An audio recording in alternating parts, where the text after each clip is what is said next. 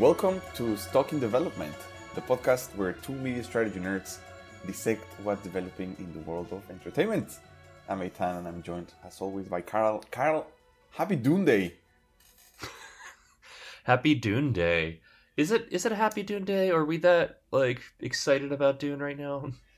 I actually spent way too much time thinking about exactly what I was gonna say, and I think it is a happy Dune Day.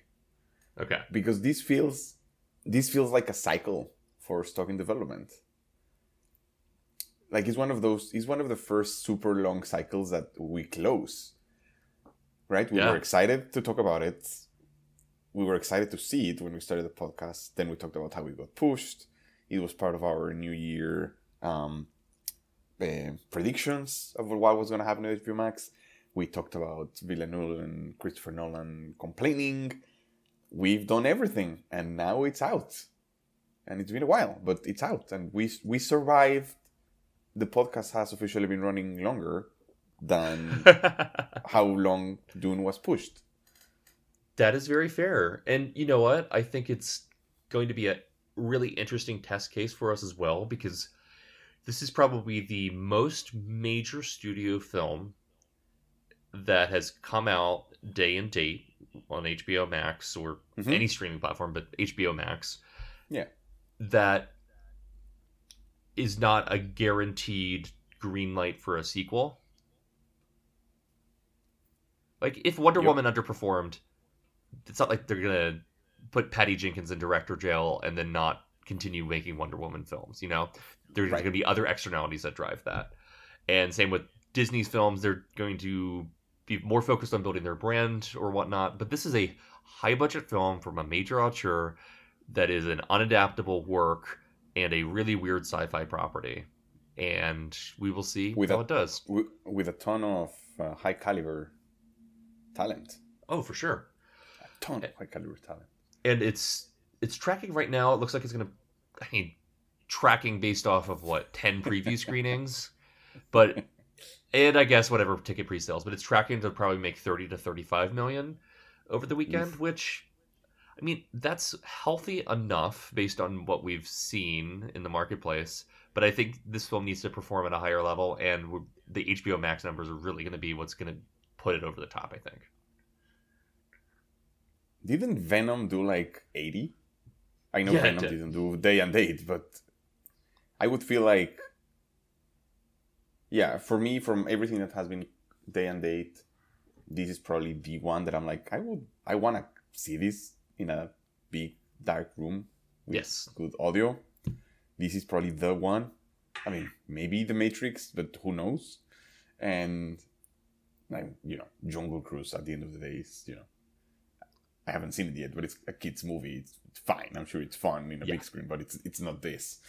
Um, and it's also one that exactly because of what you were saying, or the the, the high variability that of outcomes that could happen, that I kind of do want to go see right away hmm before Monday comes out and it's like, oh my god, the biggest flop of the year or the most amazing thing ever. Like I want to avoid the downside. Wow, 30, 30 to 40, you said? 30 35? Yeah. Which, for a film that- that's this expensive and this high profile, and frankly this weird, Right, yeah. that's the spice, the, the spice must flow. the spice must flow for it to get a sequel. It would just really suck if like this was a good adaptation of the book, and then they're like, "Yeah, we're not going to finish it." It's like, "Eh, okay, I, I don't know. It was originally supposed to be shot back to back with a sequel, and that freaked Warner out, so they pulled out of that deal. But we will see.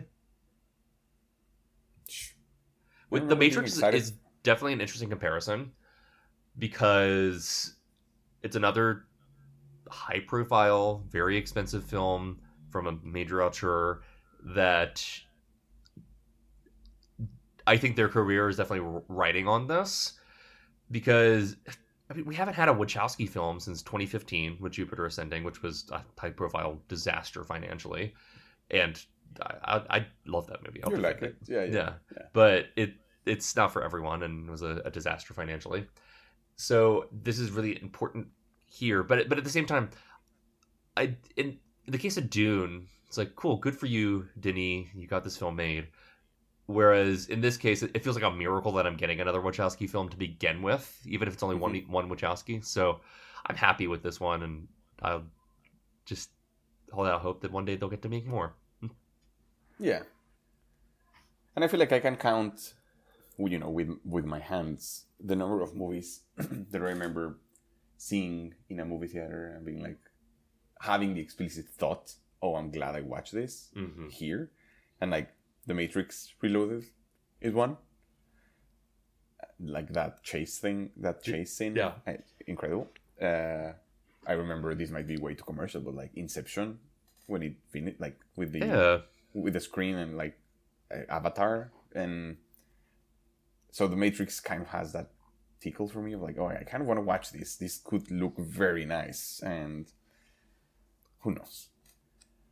I just I'm so fascinated to see what the public response to the Matrix is because everyone has seen the first Matrix. The first Matrix is widely beloved. I feel like most people, especially our age, haven't seen the sequels because they've heard, yeah, they're bad. You don't need to see them. And a lot of people that were fans of the first one at the time also didn't like the sequels. So it, it, still, it feels strange that there's a third sequel to in this franchise that there's only one that's a consensus favorite. And it's the first one. Yeah, and frankly, there's only one Wachowski film that everyone likes, and it's The Matrix. Everything else is too weird for the general populace to really latch onto. Hit and miss, yeah. Yeah. So um, yeah, let's talk next week. Let's see if we both of us, for the first time in like forever, watch a film that it's being talked about in the market, and we can discuss it, having the context of having seen it. Yeah, I, I also this weekend is a film that I think will transition into our our first topic around Disney and Fox Searchlight, but Fox Searchlight's The French Dispatch, really Wes Mm. Anderson's The French Dispatch, comes Yeah. out this weekend as well. I think good counter programming against Dune. Well, okay, good counter programming for people not interested in action sci-fi. Dune could be a four quadrant hit, but I feel like the people beating the drum the loudest for Dune are also going to be beating their drum pretty loud for Wes Anderson too. So interested to see how that performs as well. Yeah, I'm I'm gonna face an issue here where, given where I am in my going back to theater strategy, I might go to see the one that has the most space in Yeah. the theater. So that's also a signal, I guess, on its own, on how Yeah. they're doing. I would certainly prioritize Dune because it seems like I obviously I love Wes Anderson. I will see that film on a very large screen and be thrilled that I did. But Dune oh yeah, seems like it'll be a significantly worse experience trying to watch a film that long with that large of a scale on your TV at home. Yes, I, I agree with that, and I would say that's that's my idea too. So I'll see if this is something that I'm gonna have to do, like a, you know, at 10 a.m. on a Sunday Yeah. or something like that. But I'll take it. I've never had breakfast in a movie theater. That should be fine. I've had brunch in an Alamo Drafthouse before, but Oh Yeah. yeah, that's good. And once I remember, I saw Moonlight at a like 8 a.m. screening. It was like some weirdly early matinee, but I was trying to do other things that day. And I just have a, a fond memory of seeing this movie. And I went out the night before and was kind of hungover to see Moonlight and had no food in my system and was just feeling miserable. And I went out and got some of the uh, the Nestle dibs, like the crunch Yeah. dibs, Yeah, and that was my Yeah, breakfast. great. It, it was a great breakfast. That's that's the one time I remember having breakfast in a movie theater, and it was ice cream. yeah. Deeps they are great any time of the day. Before moving to our first topic, sorry, Yeah, yeah, this is kind of breaking news, but talking about huge cycles of movies that are stuck in development forever, yeah. the Uncharted trailer just dropped. Oh boy. And I haven't watched it because I've been talking with you, but all the comments are yikes. This should have stayed in development. and it's just a trailer. Well, and I hate this. I love the I Uh-huh. love those games. They're probably my favorite um uh, like game franchise for many different reasons. And oh, I think I'm also starting to get uh oh what's the name of Spider-Man? Tom Holland. I'm I'm kind of getting burned out hmm with Tom Holland. he's also too young, I think, for uh, to play Nathan Drake. But anyway, that's a little bit larger. I think it's been in development for 13 years, 14 years, seven directors. This is the definition of Stuck in Development. It certainly is, and I, it's difficult to get excited about Tom Holland in that role. It's also more difficult to get excited in Tom Holland headlining the film alongside Mark Wahlberg, who genuinely Mark Wahlberg can be a great actor. He's great in The Departed, you know, like he's great in a lot of things. Yeah, and I mean, this might be a take, but if you ask me about those two, I see Mark Wahlberg more as Nathan Drake Yeah, than Tom Holland. I mean, I get the H, but anyway. Wahlberg's just stuck in this phase in his career where he's Wahlberg is an actor where he needs a major directorial force kind of guiding him and shaping the performance. And like a Scorsese or uh, a Paul Thomas Anderson, I think they were able to really get good performances out of him. But Mhm. he doesn't like doing those performances because they're challenging and he doesn't get to be Mark Wahlberg per se. So he's worked a lot with Peter Berg and people that I think just collaborate more directly with him and let him do what he wants, but he has bad instincts as an actor. He needs someone to rein him in and tell him, "No, do this. Yeah. Do what I say." stop, please. Yeah, Yeah, no, that's that's that's true and fair. But um, funny timing. Very funny timing, and. I will Yeah. watch that trailer. And I i've played like ten minutes of Uncharted, and I'm I'm not gonna be devastated about it, but it seems like such a layup of a franchise. It seems so easy to adapt. Should we just watch this live and react to it? Yes, let's do it. I mean, Okay. that's honestly the best. I mean, we can we can give. Okay, here we go. Oh, that's a bad screen cap off the bat. Okay. What is happening with Tom Holland here? Okay. Are you in the Sony Pictures Entertainment version? Hopefully, Yes, I am. spectacular. Okay, I'm gonna go full screen. Listener, if you wanna do this with us, join us. YouTube first first trailer. Let's do it. Cool. Three, two, one, play. Go. Love a good pre-trailer. Oh.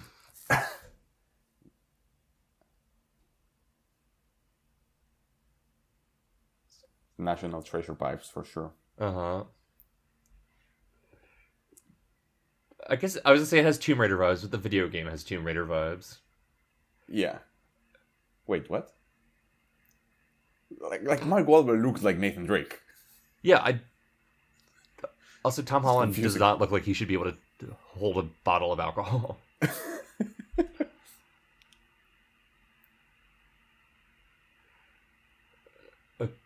okay. This is giving me like the comedic vibes of like Dwayne Johnson and Emily Blunt also in Jungle Cruise. You nailed it with National Treasure. This just looks like National Treasure, except National Treasure knew it was a joke.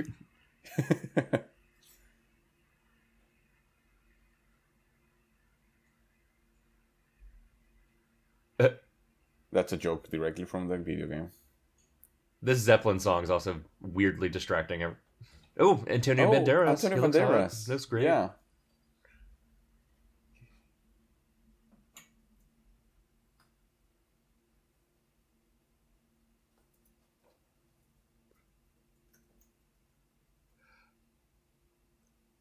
It's just I don't get the music choice. yeah, it's strange.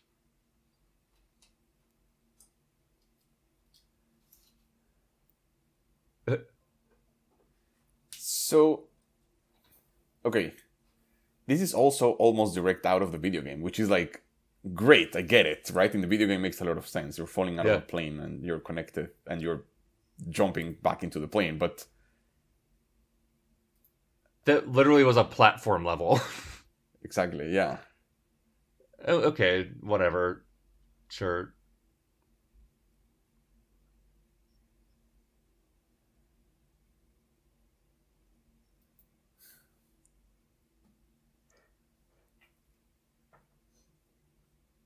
Uh.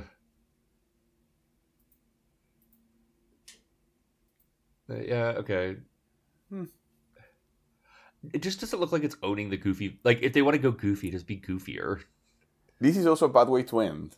Did you Yeah. see that they show a picture of the game Uh huh. and you see the actual characters? Well, Like Nathan you- Drake looks like he looks like like young Hugh Jackman, I guess. right. he looks like a hyper masculine middle aged action hero, and not Yeah, who has been through a lot. yeah. Yeah, I don't know if he's also kind of playing a little bit of Peter Parker, but it, that's the difficult part of being a, in that type of franchise and then trying to get out of it, I guess. Oh, for sure. And I mean, it's the Sony of it all too. What what is Sony's major franchise right now? Spider Man. Yeah. So- oh, yeah, that's interesting. Also, That it just seems probably like this. He's an easy bankable guy to use here, but okay, sure that exists. it's kind of a shame. It's one of It's those. I feel like it's like like if the the Lord of the Rings adaptation was awful. You know, Right? Yeah. It, it's like oh, it's such a lost opportunity. Well, hey, we have Craig Mazin's The Last of Us adaptation. There'll be a, probably a very good video game ad- adaptation coming out next year. Have you seen the videos from the from the shootings? Yeah, it, I've seen like screen caps or like press photos they released. Like it looks beautiful. It there looks is like this the four sec- There is this four second video of somebody shooting from their apartment of they what's their name uh, uh what's the name of the character elise no mm. Ellie, ellie yeah Yeah. ellie and the guy walking and they say it's literally like they walk the same like this looks like anyway that's the only thing that, That i have from funny. the last of us i'm like yeah that's gonna be great hey, Mazin's got got a lot of clout from everyone for his for Chernobyl, so good for him. okay after after our detour to talk about things that were stuck in development for a while Yeah. a lot of things happened this week like we're going to talk about a couple of them and we're not going to get to all of them so uh bear with us we're trying to select the, the most important and interesting stuff yeah, where do you want a- to start a lot of PR disasters across the board. I feel like is is a way to summarize maybe three out of four of these, and one really good PR thing for one company. But uh, yeah, let's just put the needle, or let's close the loop on Fox Searchlight. So rare back-to-back release for a film studio. Both of these films were delayed, but uh, Ridley Scott's The Last Duel is Fox Searchlight. Mm-hmm. As I mentioned, French Dispatch is also from Fox Searchlight and opening next weekend. And The Last Duel did horrifically for a movie made by a famous director director who is has won an Oscar for a, a period piece, or at least the film won an Oscar. I don't think he actually got to win the Oscar for that right and that's Ridley Scott. Like this film has a big cast. It's Damon Affleck, Adam Driver, Jodie Comer, who's kind of her star is cresting upwards because of mm-hmm. everything Free she's Guy. been in. Yeah, free guy in the Rise of Skywalker. Ten seconds she's in, right? That that's it. That's it's driving her career. Uh, but but it made five million dollars in its opening weekend, which we know that's a disaster, and that wasn't day and date release. And this should this is supposed to be the most boston picture movie ever with affleck and damon and i'm here and not even a peep which is I remember being excited also when we did the predictions. You know, every, for for Ridley Scott, everyone is talking about House of Gucci, and being like, "Well, but wait, there is this thing Yeah. coming that looks great. Uh, looks interesting. To be fair, some of them look very goofy in the trailer, like with Mhm. their beard choices, especially Damon. But It's a yeah, good trailer Million is a though. disaster. Yeah, yeah, it's a very good trailer, and I mean, Adam Driver is probably also one of the biggest. Adam Driver is a weird movie star. I feel like he's. Tell me, this is the analogy that I'm gonna make, and you are gonna be like, no, no, there is so much, so much more nuance there that difference. But I feel like he's like Robert Pattinson.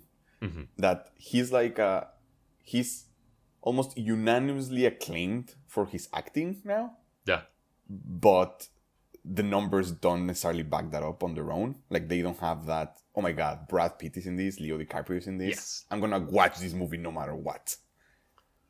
Well, I just don't think that movie stardom translates to dollars in the way it used to, because franchises translate to dollars now in, in a way that they didn't used to. I I think so. I just watched Annette yesterday while Alex Oh, was yeah. working. She was I have it on my list on Amazon Prime. Yeah. She was like, I am not at all interested in ever watching this movie. I was like, cool, I'll watch it while you're working and I, I'm off. So I watched it. It's great. It's strange. I am still working through my, my feelings on it because honestly, I wish it had gone like it's 90% what I wanted and what I think it should do, but it needs to go like a little further with everything. But that Mhm. said, Adam Driver is at the top of his game. I've never seen him be more villainous because let's be honest, Kylo Ren's not really a villain. No. He's a really sympathetic character and a tortured soul for two movies and doesn't exist in the third movie. So, Yeah. uh, but like it, it's fascinating watching him and it's, it's just a powerhouse, strange performance. And it's, he's almost like the 70s movie stars where people like, um, what's his name? He plays Lex Luthor. Uh, he's in the Royal Tenenbaums. I'm blanking on his name. The original Lex Luthor or Yeah. Jesse Eisenberg. No, the, the original one, not Gene Hackman. He's like he's Oh, like, like a Gene Hackman type, where he's like a really compelling actor. He's a compelling character actor as well. He's not like conventionally attractive necessarily, but at the same time, he's attractive because he's so charismatic and mag- magnetic that that like it's just fascinating to watch, and he can carry a movie on his own and there's there's so many guys like that in the 70s and that's the kind of rare today so it's his career is fascinating it's it's cool that he's risen to such prominence for being a big bulky weirdo hmm Basically. Speaking of uh, that type, those types of well, not necessarily those types of movies. I finally watched. I guess this is our wa quick Yeah, I guess. tangent. I watched The Green Knight. yeah Eh, stranger than I thought. I still liked it. I think it, you know, it's difficult to try to adapt something like that. That even when you read the poem, you're like, why the hell would someone take the Green Knight on its challenge? This seems Yeah. like a bad idea, no matter what. Uh-huh. This seems very straightforward. Just don't do this. Um, and I was familiar with the poem from before, Mm. so it was interesting to see how different it was. Again, it's not like Lord of the Rings where if you change three pages, it's like, oh yeah, that's changed, but it's like this. The whole plot is different. Well, the whole point of the plot is different. yeah Is that I remember you when you watched it, you were like, yeah, they make a decision in the storytelling that really stuck up. Was that it? Y- yes but essentially it's the last 10 minutes of that film to Where me the the like the fast forward. yes like let's not say any more because i really want that moment to land for people that haven't seen it that's like you know how like i am about spoilers but i i think the Sorry. ending of that film is so powerful to me that i was i was like along for the ride and liking the film okay and then that ending just completely reframed the entire film and what it was about and was serves as a great thesis statement about the film that just i i think that's probably my favorite bit of filmmaking from the year this year so far It is still, Yeah. even with the fast forward. Yeah. like it's like the fast forward itself is my favorite thing that anybody's done in a movie this year i think the film's probably number two after pig still haven't really taken a look at my list lately but yeah it's it's a great film and i think it's cool that he felt like he could take the artistic license there and um it's it's fascinating Lowery is a fascinating so he's part of the dallas catholic community that alex like is part of sharing- from from her yeah. undergrad experience. He himself is not necessarily religious but his family is and you definitely see his catholicism like his catholic upbringing really laid out in this film in a way that's interesting because the poem and Arthurian legend isn't strictly Catholic or religious, but like it, it's directly tied to it multiple times within the film, and it's really about like this. It is such a morality tale the way Lowery shapes it. It's it's a fascinating film. Yeah, great soundtrack. Incredible soundtrack. Yeah, I, I just Cool Daniel soundtrack. Hart is a, a phenomenal composer. His Ghost Story soundtrack is one of my favorites. Yeah, tremendous. Um, the Mission Impossible bad guy as King Arthur. What's his name? What is his name? Uh, Sean something. yeah, We're bad with names today. Yeah, we're bad with names. So, uh, to be in full transparency, this is one of our first morning episodes. um, we're sluggish. Um, that's why, yeah, we were like, yeah, the the Uncharted the trailer didn't drop at ten thirty on a Monday. it dropped Yes. at nine thirty a.m. on a Thursday, which makes more Mhm. sense. We've never Um, recorded this late in the week or this early. in the morning. yeah. Um. Uh, but yeah, the last duel. That's a shame. I'm, I'm definitely kind of completely into the. I have way too many things I need to watch in the movie theater, Yeah. and trying to watch them in a way that makes sense with the schedule and that doesn't have as many people is going to be difficult. So that might be one that is like I'm going to watch it once. It's. I think you can already rent it, but for twenty Yeah. bucks is one of those premium. Um, The Last Duel is just kind of an unfortunate film in a series of Fox Searchlight or Fox films that Disney has really not spent a lot of money promoting or pushing. Like this should be Disney's Oscar play this year. Like Yeah. Wes Anderson's always going to be an Oscar favorite, and this like I but I think this one really has has a lot of, of opportunity for them just based on how well it's been received and, and the caliber of people they have in it. But uh, this is when immediately after the Disney Fox mer- or the Fox acquisition, Yeah. uh, Terrence Malick's film A Hidden Life premiered, and it was one uh, one of the earliest things on the slate after Disney acquired it. And they did nothing to promote it. Like Malick is a major filmmaker, and this is a far more narrative and straightforward film from him that he that he's done in two decades. And just there was no press at all. Like there was very little marketing. It was kind of the film community knew about it, which is essentially where the last duel is. There's been a, a lot of trailers in the theaters, but unfortunately, most people aren't seeing movies in a theater right now. The Last Duel isn't going to be promoted in front of the movies people are seeing in a theater, and they're not doing paid marketing really across the board. So I don't know what Disney expected here, and maybe that's the point, unfortunately. Yeah, that's pretty, pretty sad. And it's one of those things also, right? Or you could be well early in the, when you know they watched the first cut, they were like, "Well, this, this is not going to be such a huge thing. Let's drop the marketing budget, blah blah." But then once it starts, because the screening started with like the festivals. No, I feel like it's Yeah. first like two months ago somewhere or three months ago. So when it starts generating some very positive buzz, like you can you can adapt, you know, No.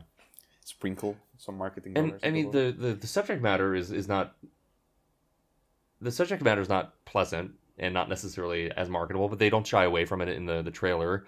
And at the same time, like there's been a lot of good feminist criticism about the way it handles uh, sexual assault in the film and, and how it, it discusses it. Mm, So like I I don't think it's anything that Disney should be ashamed of in, in marketing, except for the fact that I don't know, maybe just Disney doesn't want to be in the controversial. business of controversial films, which that would make sense for Disney.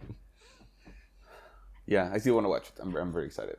Um, speaking of studios being right in the center of controversy, uh, We're talking about Netflix. Netflix, yeah, they can't seem to get out of their own way with uh, Dave Chappelle and its latest. I have to say, like my first reaction to this was like,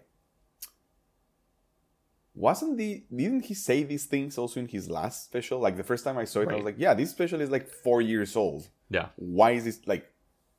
I'm I'm all up for to having the conversation, but why is this happening now? And then I realized that he had another one, and you, you I mean, my my I've stayed away. I'm not a Chappelle person. Yeah.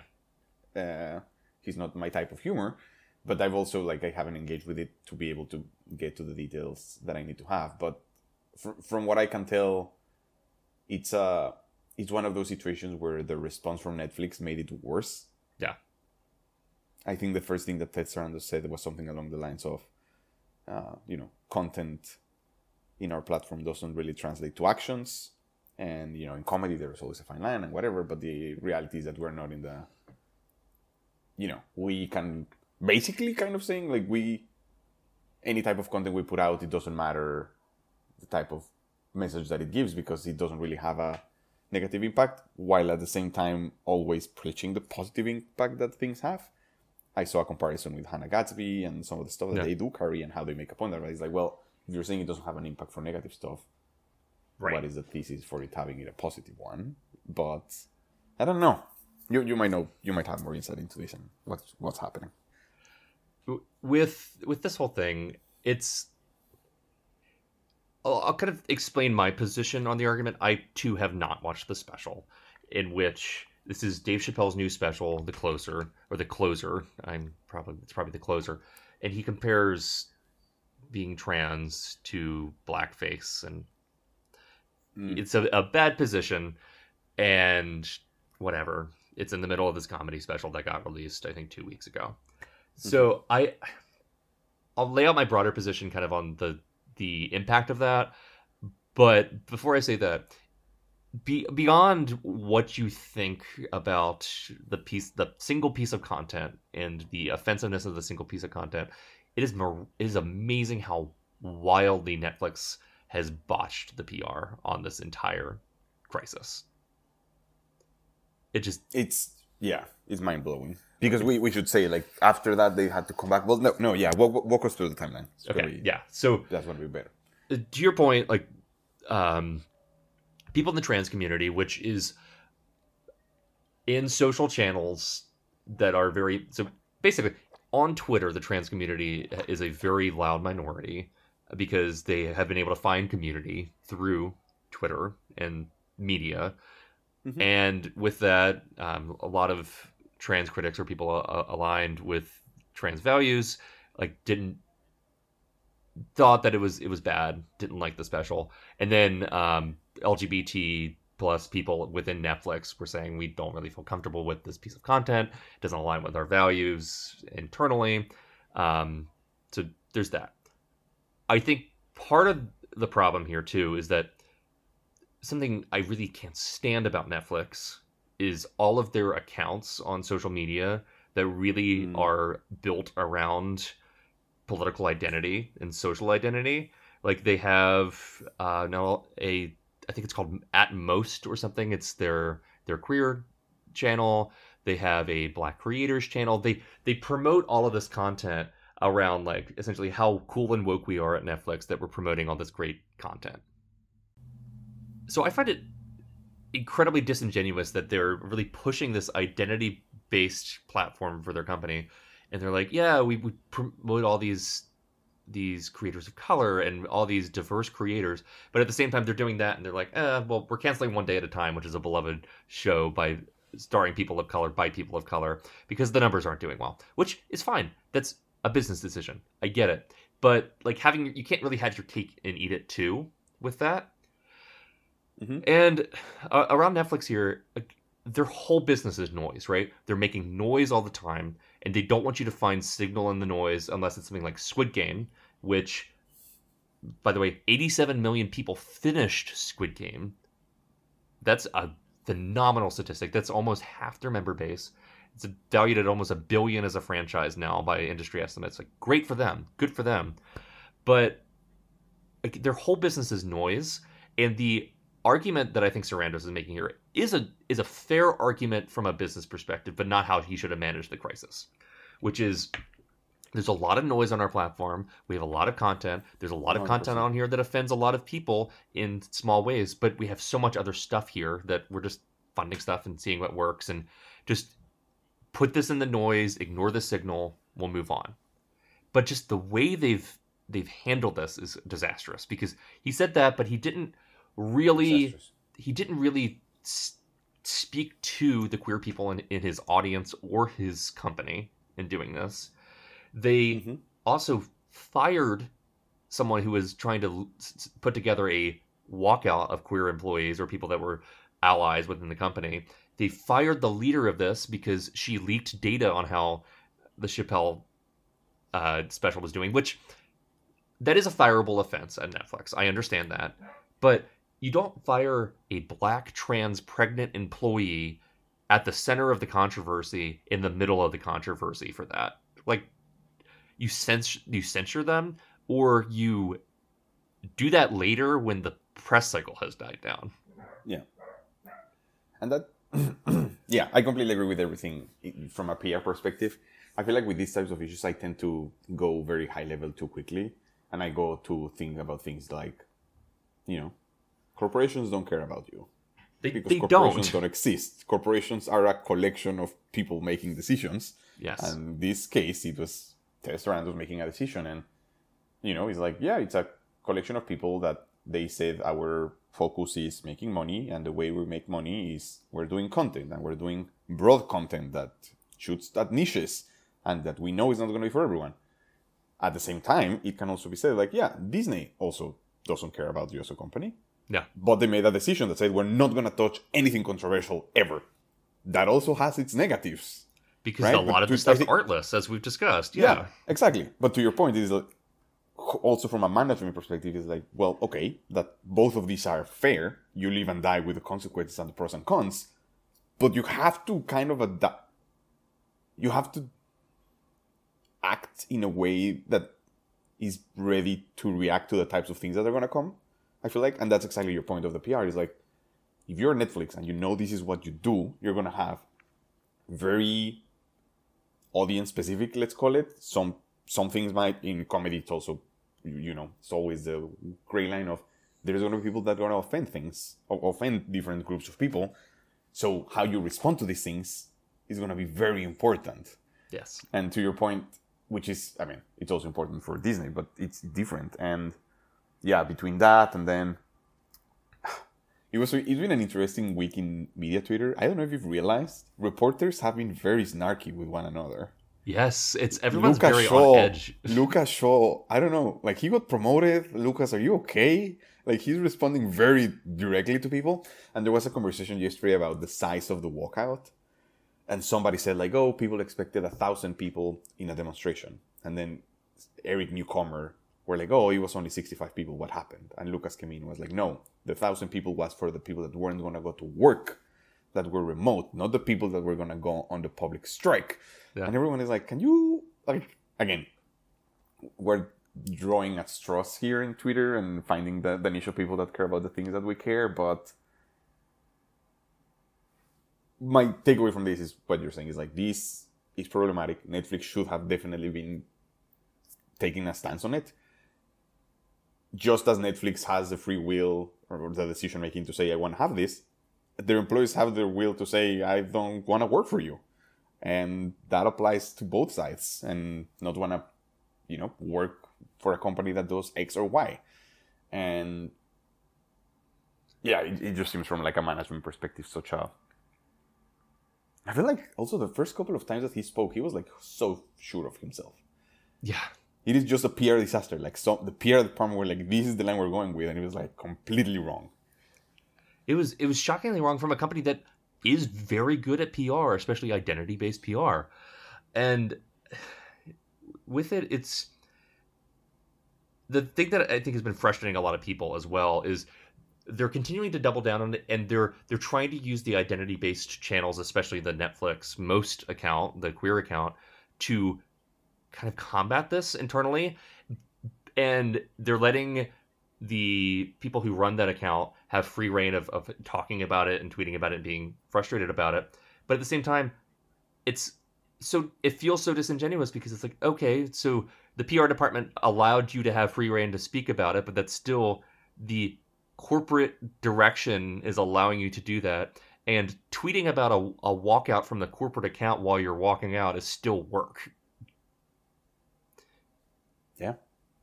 Yeah. It's, it's it's just it's impossible to like actually suss out anybody's motives here or how authentic anyone's actually being from both sides. And it just it's just this miasma of inauthenticity which you need authenticity to manage a, a pr crisis. That is rule one like rule one in crisis management is be authentic own your mistake try to minimize the pr and move on Yeah. Because at the end, also they didn't do, even when he apologized, they haven't done like they're not taking it down, which might be too strenuous, maybe. But Yeah. did they say if they're getting together with a group or talking or taking any actions? Or it sounds like it's been apology only for now. Yeah. I'm sure this is going to continue to develop Well, for the next couple of days. I, I think that's still a good decision because taking it down would bring out the worst people from the other side. You know, like just oh yeah, no, no. just minimize I- I it think and move on. yeah. and they're Oh, just man. they are creating they keep creating spin cycles and news cycles based on it that are making it worse which i just from such a, a company that is very good at this i it's fascinating to watch them fail at it so publicly and so aggressively Yeah. On that note, that they're so good at this, the they had their earnings call early in the week. It felt like a PR, like Yeah. all nobody asked them about this. Like they just choose the. I mean, it happens everywhere, I guess, but uh, there were no questions around this impact or the decision making or the co-CEO structure and who was making the calls on how to manage this. Or yeah. well let's keep drilling into anyway, into streaming here with the IATSE agreement IATSE. Yeah. So where where did we leave the, leave things off last week? That it was looking like they were going to get to an agreement, right? correct and that they had authorized a strike but it was looking like they're reaching an agreement that's all we knew last week and this weekend there's a lot that came out Yeah. So the biggest the, the biggest thing that happened is that there is uh oh what's the word? It's not a temporary agreement. There is a preliminary agreement preliminary. Yes, yes. There is a preliminary agreement, like we shared last week. A lot of the huge things seem like they were actually resolved pretty quickly around pensions and things like that, and the things that they were trying to figure out and were mostly around uh, turnaround times. So I think they they landed at something that if somebody works for five straight days, they need to give at least I have it here, fifty. Okay, it's not showing. 54 hour turnaround. And then if you're working six days a week, you need to get at least a 32 hour turnaround. There was also this funny story that we shared about the the fines if somebody uh, skipped a meal. So the fines went up for that, so that those, don't happen anymore. And then the biggest other thing that seems to be one of the uh, areas that is still a, a, a thorn in, in the union is how do they do um, salaries or points around streaming. Mhm. and they they agreed on an increase on basically across the board. They categorized content you know depending on the size of the subscription service of the service that the content is going to as well as the length. So if you're doing a mini series or a, an episodic series or a movie. And they agreed from what it looks like only on salaries yes. and how much they need to get paid and not on points. And there has been a lot of news this week around there is a change.org, I think, that has already 3,000 signatures for people saying they should vote no on the temporary agreement. Temporary, uh, preliminary agreement. Uh, the first takeaway was what I was thinking collective bargaining, right? They threaten, they use their power, they are getting a ton of things yeah this is this is what for what they call the base agreement but there is also now negotiations for the area specific ones that apply to different uh, states or coasts or whatever.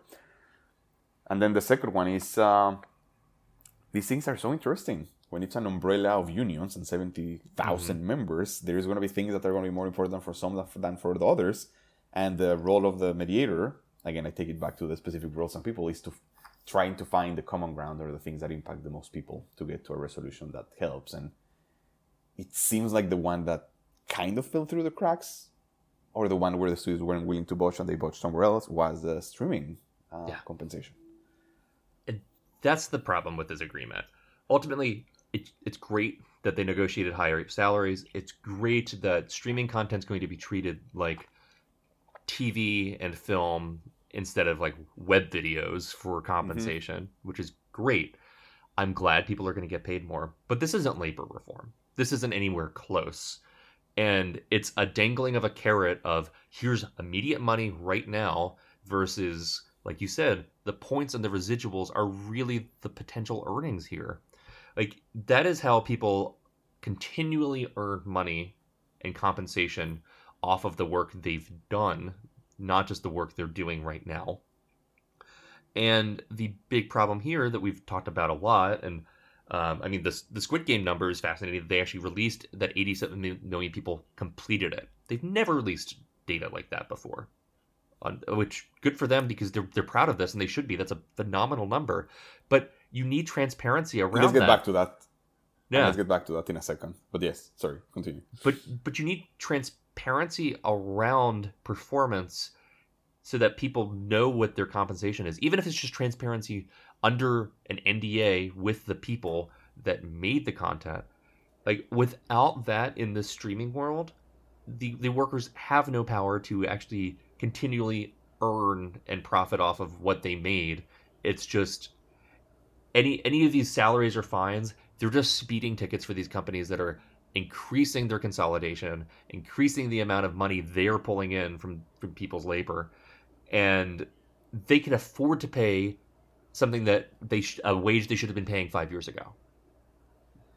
And adding to that that point is these companies are exceedingly operating a la Netflix or a tech company, and they're willing to take a loss and in order to grow. They're in growth phase. They are starting to get the the multipliers from the street that allows them to do that. And in that world, like you said, a fine that it's a little bit higher, it's fine. The most important thing is getting the content out and until we get to the point and we talked about this a couple of months ago where there is that market need for transparency, not only from the people that work creating the content, but from the market or from advertisers or from anything around we need to understand what's happening and how many people are watching and what is the value quote unquote that this is creating for the owners. Uh, there is not going to be a change and i do wonder where is that going to come from? Because it feels like speaking about bargaining each of these groups probably doesn't have enough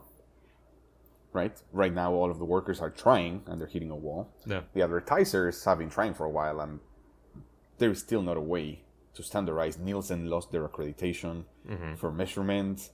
Uh, each one is kind of going behind their own wall garden of, of data, and we seem to be going further away from where it should be. Um, Yeah. Yeah, there's this like iOS 14.5 or third party cookies apocalypse, depending on what you call it, around personal data is really driving a lot of this too because attribution is getting harder and harder to cr- track across platforms. And that's why I, I don't think anybody wants us to, to have to share individual viewership data and make an individual person an object. But that puts the onus on making this business operate efficiently and fairly to the people that make the content. The onus goes to the people that are owning these walled gardens to give a view into their garden versus before they were able to go into everyone's little side garden and, and take what they wanted. the little side garden, the little rose garden. Yeah, I, I just really went in for the garden metaphor here. Of course, no. Well done. Uh, yeah, we'll, we'll, see what happens. For now, it doesn't look like there's going to be enough votes to not ratify the preliminary Right. agreement. It's looking yes. The biggest we talked last week. The biggest is the cinematographers. The second one is the editors. They're all recommending recommending yes, and it'll be interesting to see. I I didn't see enough context around what happens after the preliminary agreement, and I I, I think it's something around it gets drafted and then it goes for actual individual voting No. per delegates and there's a specific process. But um, yeah i wonder if some of these area agreements are to allow to have those types of conversations and hopefully continue to push forward. It's one of those things we talked about that it's hard from the studio's perspective it's hard to find what's to drive them there. And it feels like you know when i think of advertisers the biggest advertisers the studios are going to collaborate with. Yeah. right? Geico and expedia and whatever are the still the biggest advertisers on tv um, they're going to figure out a way to get data on exposure and how they did. But unless there is a there is a way or there is an incentive for the for each studio to share is not going to be there. Right now, the incentive is publicity. So Netflix Yeah. says, yeah, Squid Games, or Disney says, yeah, yeah, they and date, mm-hmm. but they're only going to talk about the good things. So On the note of Squid Games, sorry, did you see that? The, talking about Twitter and Lucas Shaw and people being snarky. The way Netflix played it was that it was kind of a leak. No. Yeah. It came out in one of the variety articles, I think in the original one. There is a quote from a Netflix lawyer that says, like, Netflix doesn't disclose like whatever. No. It might have been still organized, and they just say like, "Hey, lawyer, just say this so that it looks like this is the only time that we're doing this." But they were kind of playing both sides Mm. of we still don't want to say it, and this might have been a leak, but we're not going to tell you. But we're looking into this. At the same time, saying yeah, eighty-seven percent, eighty-seven million finished it, and like hundred and ten started it, like two thirds of the U.S. base. And what was interesting, I mean, it's it's difficult to look at Netflix growth and and clean it and clean it and see it kind of in a clear way in the Uh-huh. sense of Squid Games didn't move the needle in the US in terms of subscribers, but the US is probably also almost saturated. So now they're playing in the US is retention, but it's growing very fast in in Asia um, and in APAC in general. And how where does it come from and where does it continue to go in order to maintain that reach? Uh, it's going to be interesting. You and I, you know, with uh, cultural impact, I want to see where this is in three months Yeah. or in a year or when season two comes out. I'm yeah, Because- you know that I'm as I've been the most positive on Netflix ever in this episode where I'm like, good for them. They have a good business with Yeah. this stuff, you know? Because they do a lot of things really well. But over long, the long term, it's like, yeah, what is the cultural impact going to be of this? And I'm I think to your earlier point about money and the street, money. I think that's unfortunately the place where this actually this change can actually come from, which is in the end if investors and banks are being told by 50 streaming services that we have the most important most popular piece of content ever on our platform they're going to need more data to make that decision and they're going to need externally validated data to make that decision and that's when i think we might actually start seeing some change on this nothing from actual the public or the me- or the journalism establishment or the workers Right. The way I think about it is we're, we're still in the bet mode. Like people are betting Yes. on which one is going to win, but nobody knows still. And it's going to be about the moment where people are going to try to be like, okay, how is my bet doing? I need to make a decision if I double down or get out. Yeah. Where that information is going to be needed. Um, but yeah, my biggest takeaway from Squid Game is a positive one is like, I am super happy that a South Korean. I mean, Same. not that South Korea hasn't given us, you know, Parasite and a couple of other awesome things in the last couple of years, but awesome. I love it. do I, hate that people in the US watch it in English, but uh, it's pretty great. Just like as I was happy with Money Heist, which is I'm gonna die on this. It's not a Netflix original. They took over season three and season four. By the way, apparently the new season is out, and I hadn't even heard about it. Again, cultural impact. I'm sure historically is still one of the most watched, but like I didn't even know. Nobody around me, nobody's talking. Like I don't know. Maybe everyone is too busy with Squid Games. and again that just speaks to there's so much noise and they have to choose what signals to amplify and they just really amplified the wrong signal last week yes. Oh man, but yeah, very cool. so all of this streaming conversation leads really well into an aua we have this week Oh, fun. So to uh, friend of the show nick sparks messaged me and he was like hey i've, I've got an aua for you guys so he texted this to me uh, so seinfeld coming to netflix had him thinking about peacock and just overall Mhm. Peacock's date content strategy. So this question is, what is the reasoning behind licensing the rights to a popular series versus keeping it for your own streaming service?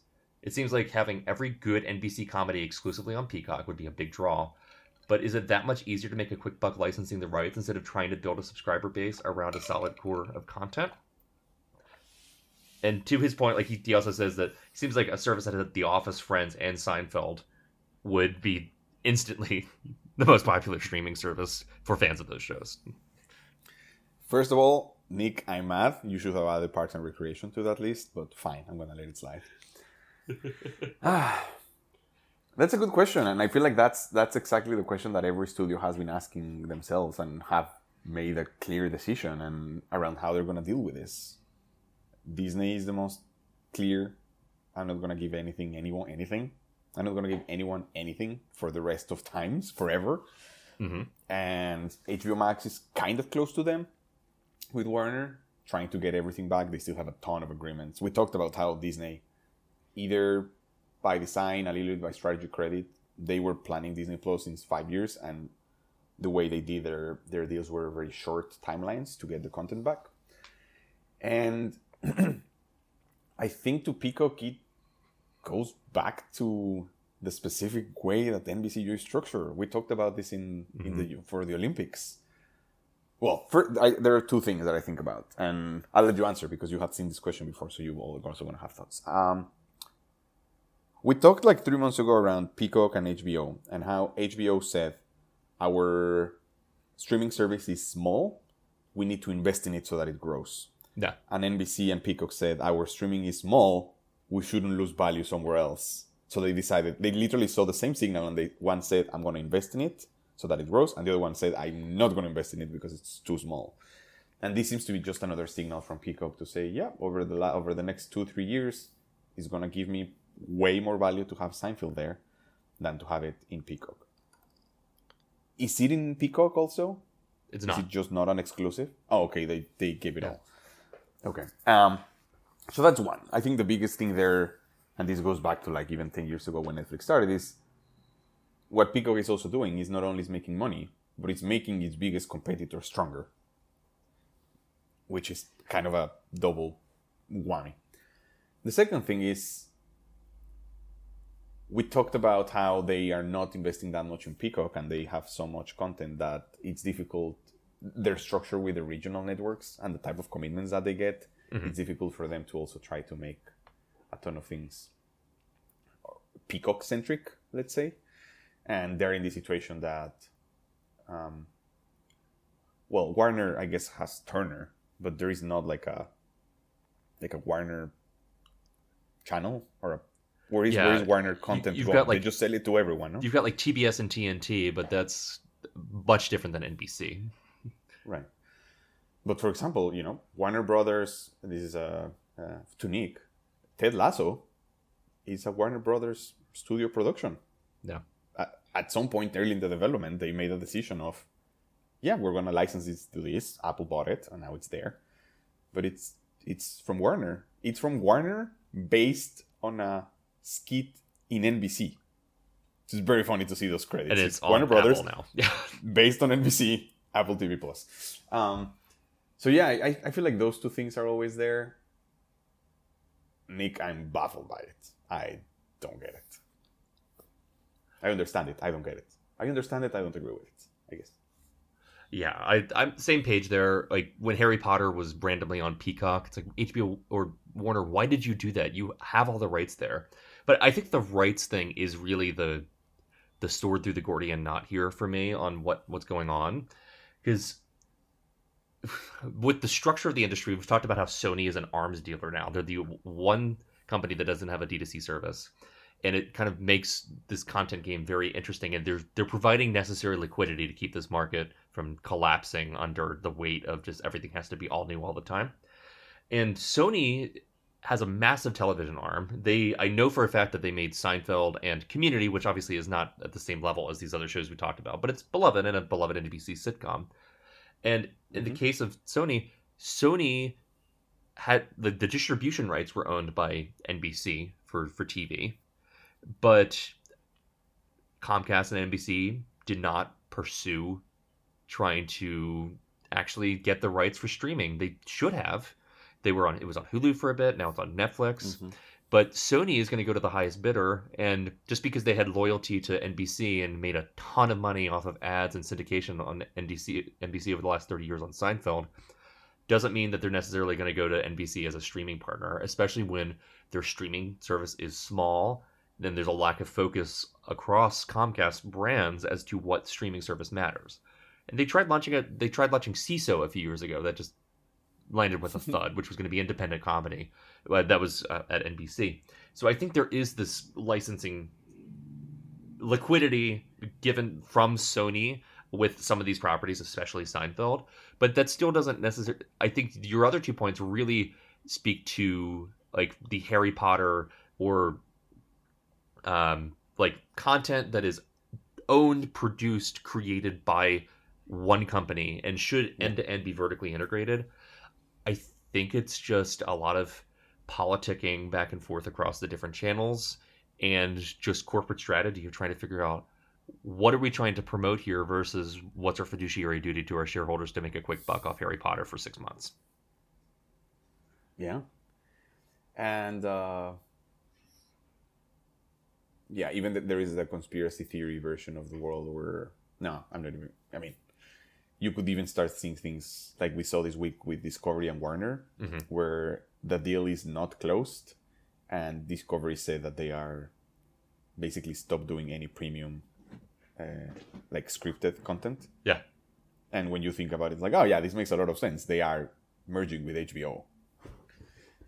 And, and then when you start seeing these things, like, well, is somebody making moves based on what's going to happen in the future? Again, I don't think this is it. I don't think Netflix is going to buy Comcast and NBC Universal, but it's, it sometimes it starts to feel like that. I would say everything that CBS, Viacom, and Discovery and Warner does, it's under the microscope. Everyone else, I'm not sure. Yeah, there there could be just a grander, grand unified theory of conglomeration, but I, that's too depressing to think about. I know. Before we close, I have to say, I'm very proud of us that we didn't spend not only all of the episode, but we didn't even talk about the Bob Iger, Bob Chapek stuff. I don't Did you read the this. article that? No. Oh, I'm gonna send you the article. Yeah, yeah. There was a huge article I think in the Hollywood Reporter last week around, you know, Bob Iger is supposed to step down as chairman at the end of the year, and it chronicles kind of the past year since they announced Chapek as the CEO and how you know Iger said he was gonna move to chairman and do content, and then like a month later when COVID started, he was like, "Yeah, I'm stepping kind of back in to help Bob," and how there is already kind of a stroke of power and Ooh. the new version of Disney Wars, but not really. Um, but uh, yeah, we didn't talk about this, so uh, proud of us. We are branching out. We We'll barely about it in a touched Disney this week. Wow. So yeah, next week we will I will read and report back on that. And hopefully we will also make fun of rumors around whatever Facebook's new name is that's gonna save their Oh, yeah. I was But- gonna bring that up when you say Meta and I was VR too and- when you brought it up. Any guesses to close it out? I, I think the name Meta is actually being thrown out there as the name, and sure, that sounds good. That's not going to save their Oh, the business, but sure. Meta org. Yeah. Yeah. Who who calls Google Alphabet? Because you see that Meta.com redirects to Meta.org, yes. which is owned by the Um, Zuckerberg. yep. Yep. That's that's what That's- the that's a- evidence is there. That's an awful name. Uh, such a dumb again. People in a room trying to be like, yeah, this is gonna solve it, Uh huh. guys. Trying to fill space with gas. Anyway, Well, until next week, and where we're going to dig deeper into these subjects. But we covered a lot of ground this week. I'm proud of us. yeah, it was fun. A fun, a fun morning episode. But uh, it was good to see you, Carl. Good to see you. Uh, we'll talk to everyone back next week. Thanks for listening. Catch you later.